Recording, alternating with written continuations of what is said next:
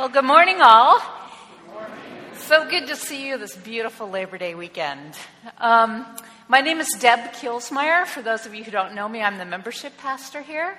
And we are in the last week of a series on life verses, verses that have given you life, either direction, maybe God used them in some special way in your life. Maybe they're the verses that you hold on to in times of darkness, or they may have even uh, been instrumental in your, bringing you to Christ. Um, but I want to share with you a few of my other favorite verses before I get to my life verse. There are some incredible verses in the Bible. Here is an unlikely compliment from the Song of Solomon. Listen to this Your hair is like a flock of goats moving down the slopes of Gilead, and your teeth are like a flock of sheep just shorn and coming up from the washing. Wouldn't you just love to have somebody tell you that? Okay, here's one I got during finals week, and I would encourage you, if you have a student in your life, to go ahead and share this with them at an opportune time. Ecclesiastes 12 12. Of making many books, there is no end, and much study is a weariness to the flesh. How about Proverbs 27:14? I am not, true confessions, not a morning person. Some of you may not be morning pe- people, so you'll love this. For all those who are not morning people, hear this. Whoever blesses a neighbor with a loud voice, rising early in the morning, shall be counted as cursing. but seriously, the verse that um, I count as one of my life verses comes from the Gospel of John, the 10th chapter and the 10th verse. Jesus says, I have come that they might have life and have it to the full. Some, ver- some translations say, and have it abundantly, or have life overflowing.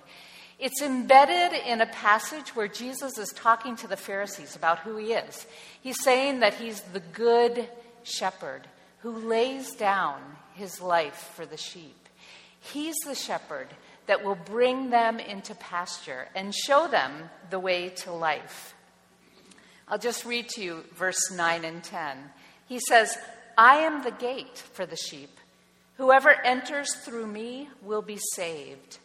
They will come in and go out and find pasture. The thief comes only to steal and to, to destroy, but I have come that they might have life and have it to the full. Well, we've been asked as pastors um, this summer just to share how that verse has impacted our life, how God has used that uh, in intersection with real life. Um, but we've also asked you to list your life verses up on these letters.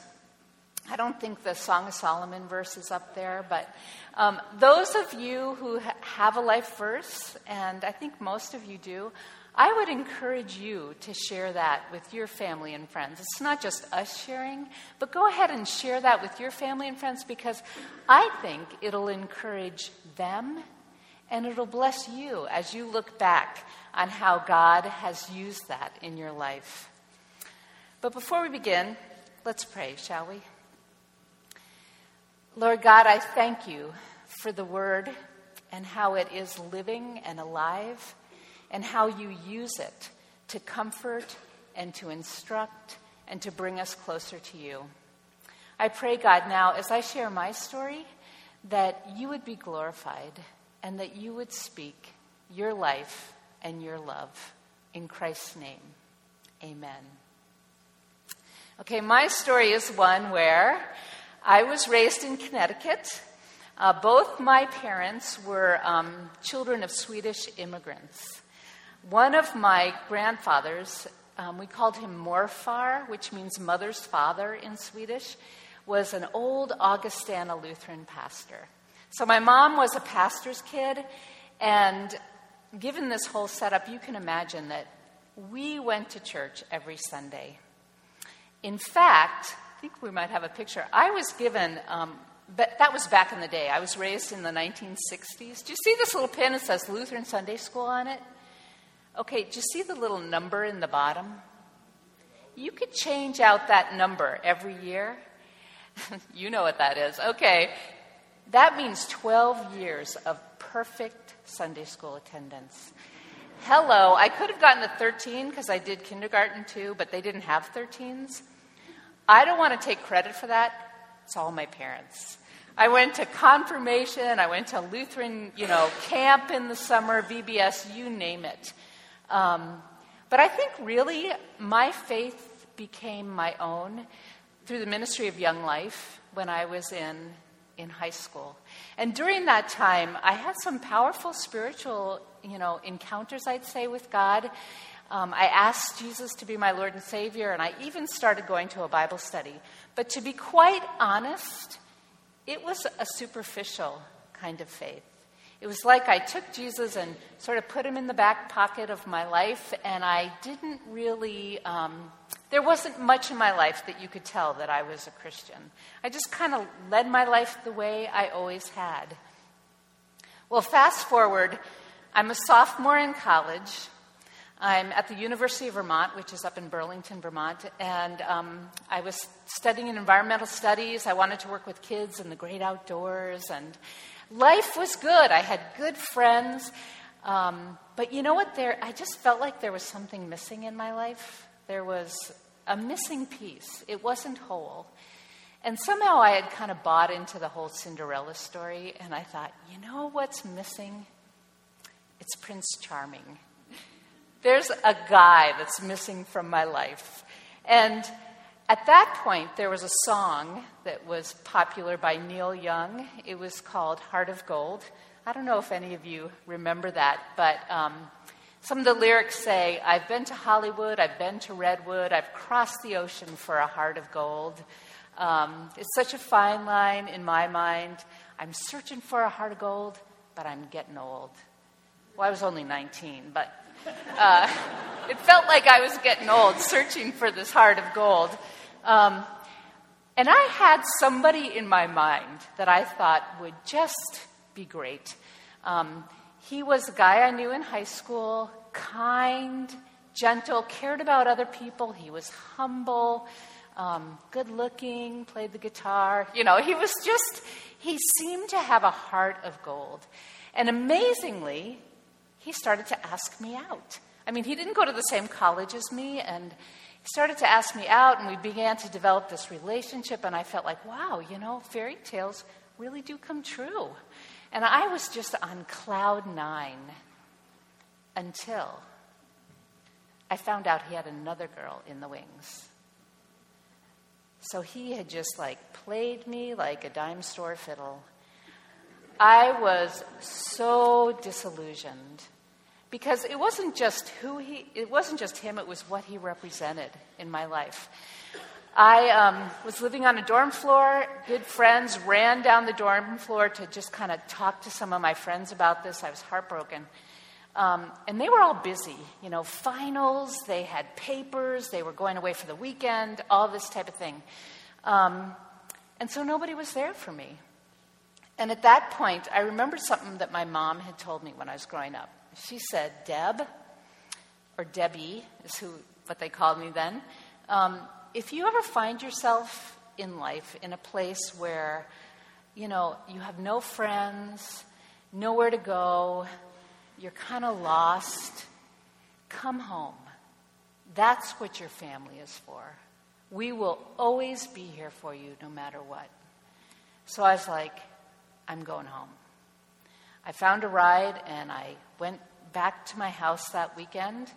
And basically, I sat in a chair. I so vividly remember this in my living room, and everybody was just zooming by me. I think maybe I exchanged two sentences with my parents that entire weekend. And not only that, it was one of those weekends where my eyes were really open to how unstable and fragile my family really was. Well, I got on the midnight train back up to Burlington, Vermont, overnight train, and you know I felt like I had the one, two, three strike. You're out. Um, all the things I had put my faith and trust in that were kind of like rocks underneath my feet were just like opening like trap doors underneath me. And I felt like I was in a free fall, really. And so I remember saying, you know, Jesus, if you're there, this would be a really good time to show up. I need to find you. I need to find you. Well, I arrived um, back at my dorm building like at about six in the morning, and I opened up those little pigeonhole box, you know, mailboxes, and I pulled out an invitation to a study break from one of the campus ministries. I didn't even know that there was this campus ministry. I mean, that's how clueless I was. I had no idea there were campus ministries. Well, within two days, I was in the student union. I was sitting next to a, um, a person the exact same age as I was who became a great mentor and friend to me. And she began to share with me. She said, I want to share a verse with you. It's John 10 10. Jesus said, I have come that they might have life and have it to the full. And then she said, Why do you think, you know, we're Christians, why do you think that most people don't experience this abundant life? And that was, I was like, yeah, good question. you know? And then she showed me this um, little pamphlet, and in it there was this big circle. Okay, there was a circle. And she goes, okay, this represents your life, this circle. Um, and in the center of the circle is sort of like, um, you know, control central, or um, or you could call it the throne of your life, or maybe like the driver's seat. You know, who is there? Who is that in the driver's seat of your life? And I was like, well, you know, that's me.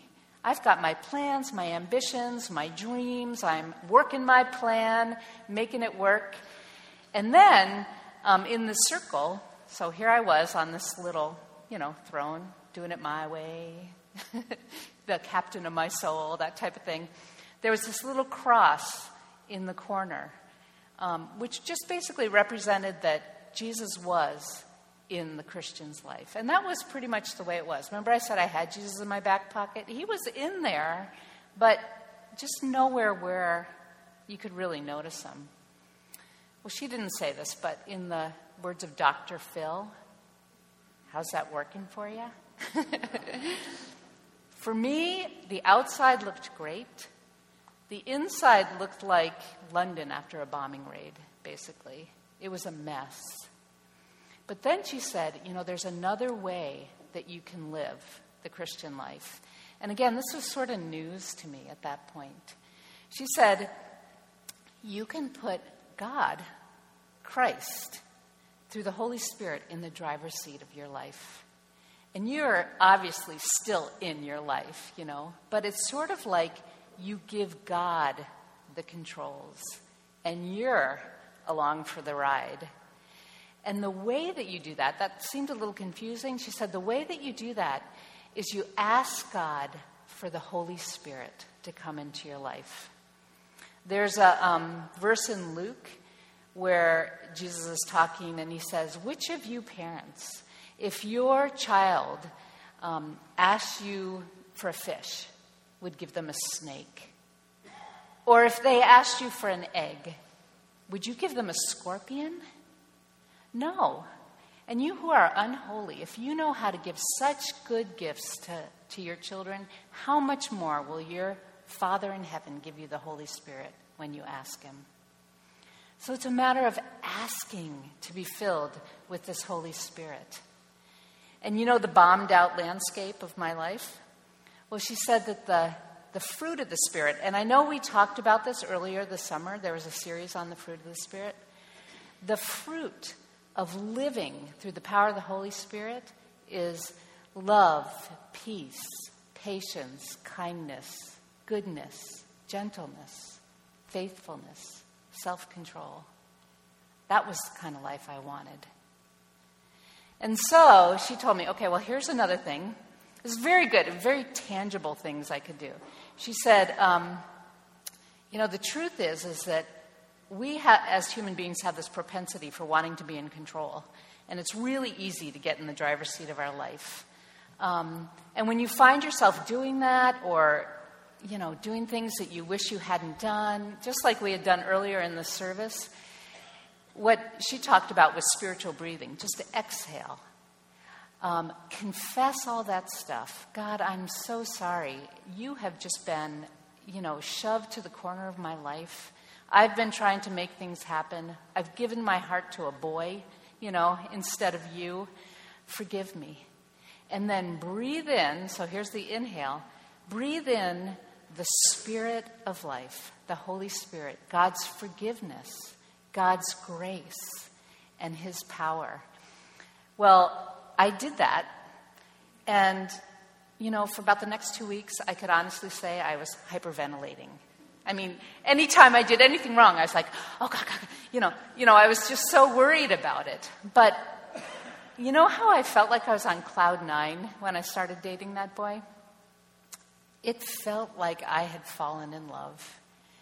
When I had truly given control of my life to God and asked for the Spirit to come in, it was like I finally found that missing piece the heart of gold.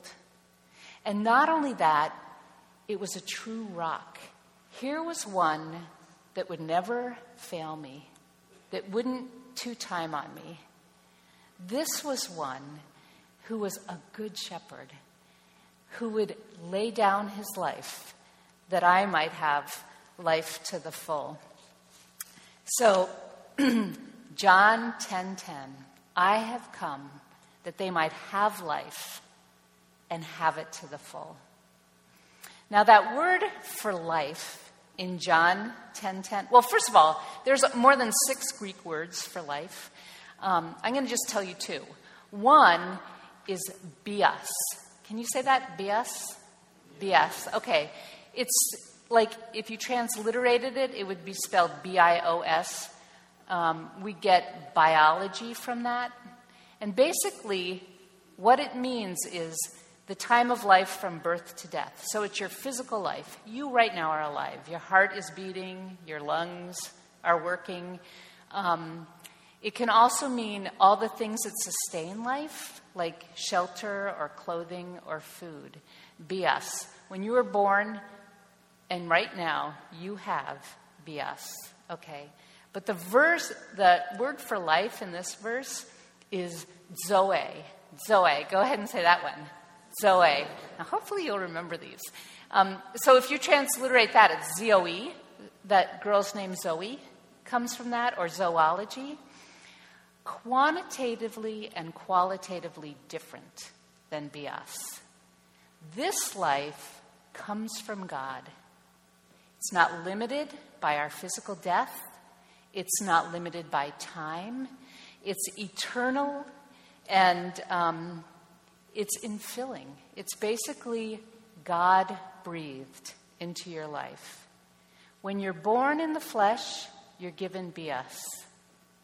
When you're born of the Spirit or filled of the Spirit, you receive Zoe. Jesus said, I have come that you might have Zoe to the full. It's marked by purpose, meaning, significance, joy, hope, and vitality. It's derived from God, but not from your external circumstances. So basically, the life that God comes bringing abundantly is not more bios. It's not more physical life. Have you heard of um, the prosperity gospel or the health and wellness gospel? I just want to bring this up because you will hear about this from other pastors. There are pastors, some on television, huge followings, that preach this gospel. And basically, what it is, um, is that they will say, God's will and desire for you is to have a life that is full of financial blessings. What you need to do is just tithe your money, preferably to the church, um, and then God will rain down blessings upon you like a hundredfold. Now, I want you to know that God does bless us. God blesses us financially and spiritually. All we have and all we are is from God. But um, I'm not sure that's what this verse is saying. Scot McKnight, who's a theologian, um, writes about the prosperity gospel, and this is what he says It reduces God to a vending machine God. You put in faith, and out pops blessings money, homes, cars, beautiful spouses, clever children, good neighbors, and plus, plush vacations.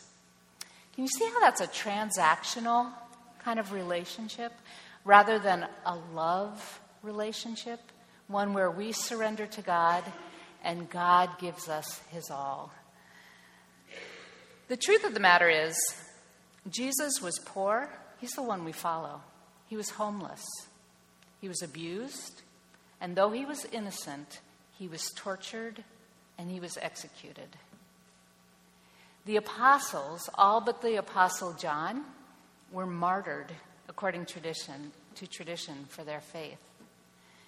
The apostle Paul, who had all kinds of credentials and status, it all was taken from him when he began to follow Christ. And again, he was shipwrecked and abused and beaten, and he counted all that rubbish compared to the surpassing joy of following Jesus. So you can see that this world, following Jesus in this world, he said, You may have tribulation, but take heart, because I have overcome the world. Yes, God blesses us materially and spiritually, but he warns us in Luke 12 15 Beware of greed because a person's life does not consist in the abundance of his possessions.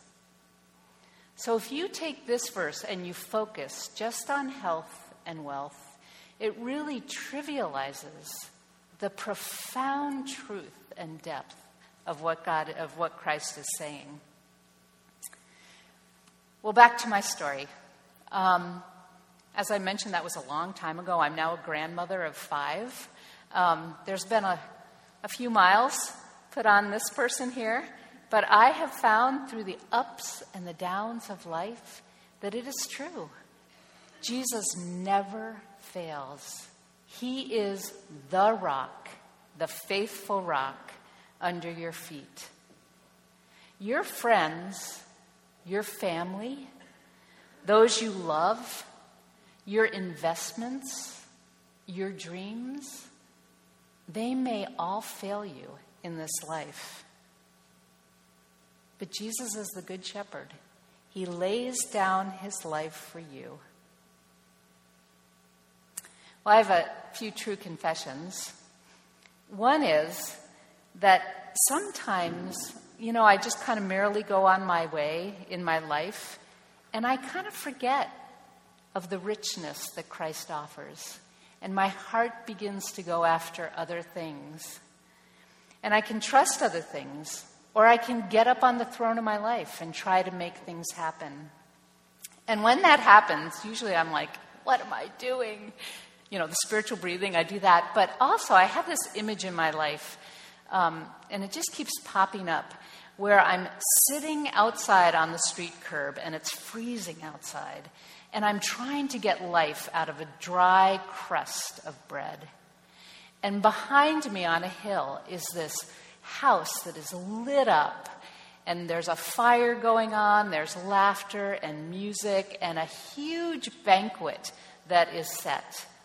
And Jesus is just waiting there for me to come in and enjoy the richness of his fellowship. C.S. Lewis put it well. I love this quote. He wrote, We are half hearted creatures, fooling around with drink and sex and ambition, when infinite joy is offered to us. Like an ignorant child who wants to go on making mud pies in a slum because he cannot imagine what is meant by the offer of a holiday at the sea, we are far too easily pleased. Health and wealth are good things. I do believe God wants us to bless us, wants to bless us. But if we seek, and listen to this, if you seek to get your life from those external things, meaning your meaning, your purpose, your fulfillment, you're just making more mud pies. Jesus said, I've come that they might have life and have it to the full. But it takes being willing to relinquish the mud pies, handing over your heart, your ambitions, your dreams, your aspirations to God. And then it's so much better. Breathe in the Holy Spirit. Breathe in that Zoe life and trust that Jesus is a good shepherd and he will lead you into life eternal. Let us pray. Lord God, I thank you that you haven't left us alone here to try and figure out life. We confess that our hearts often go after that which just glitters before our eyes. Forgive us for that. Forgive us for not honoring you as our King and our Lord. We give you our lives once again, God. We pray your Spirit would come in and take over. And we ask that you would show us all the richness of your glory that resides in you. In the strong name of Jesus, we pray. Amen.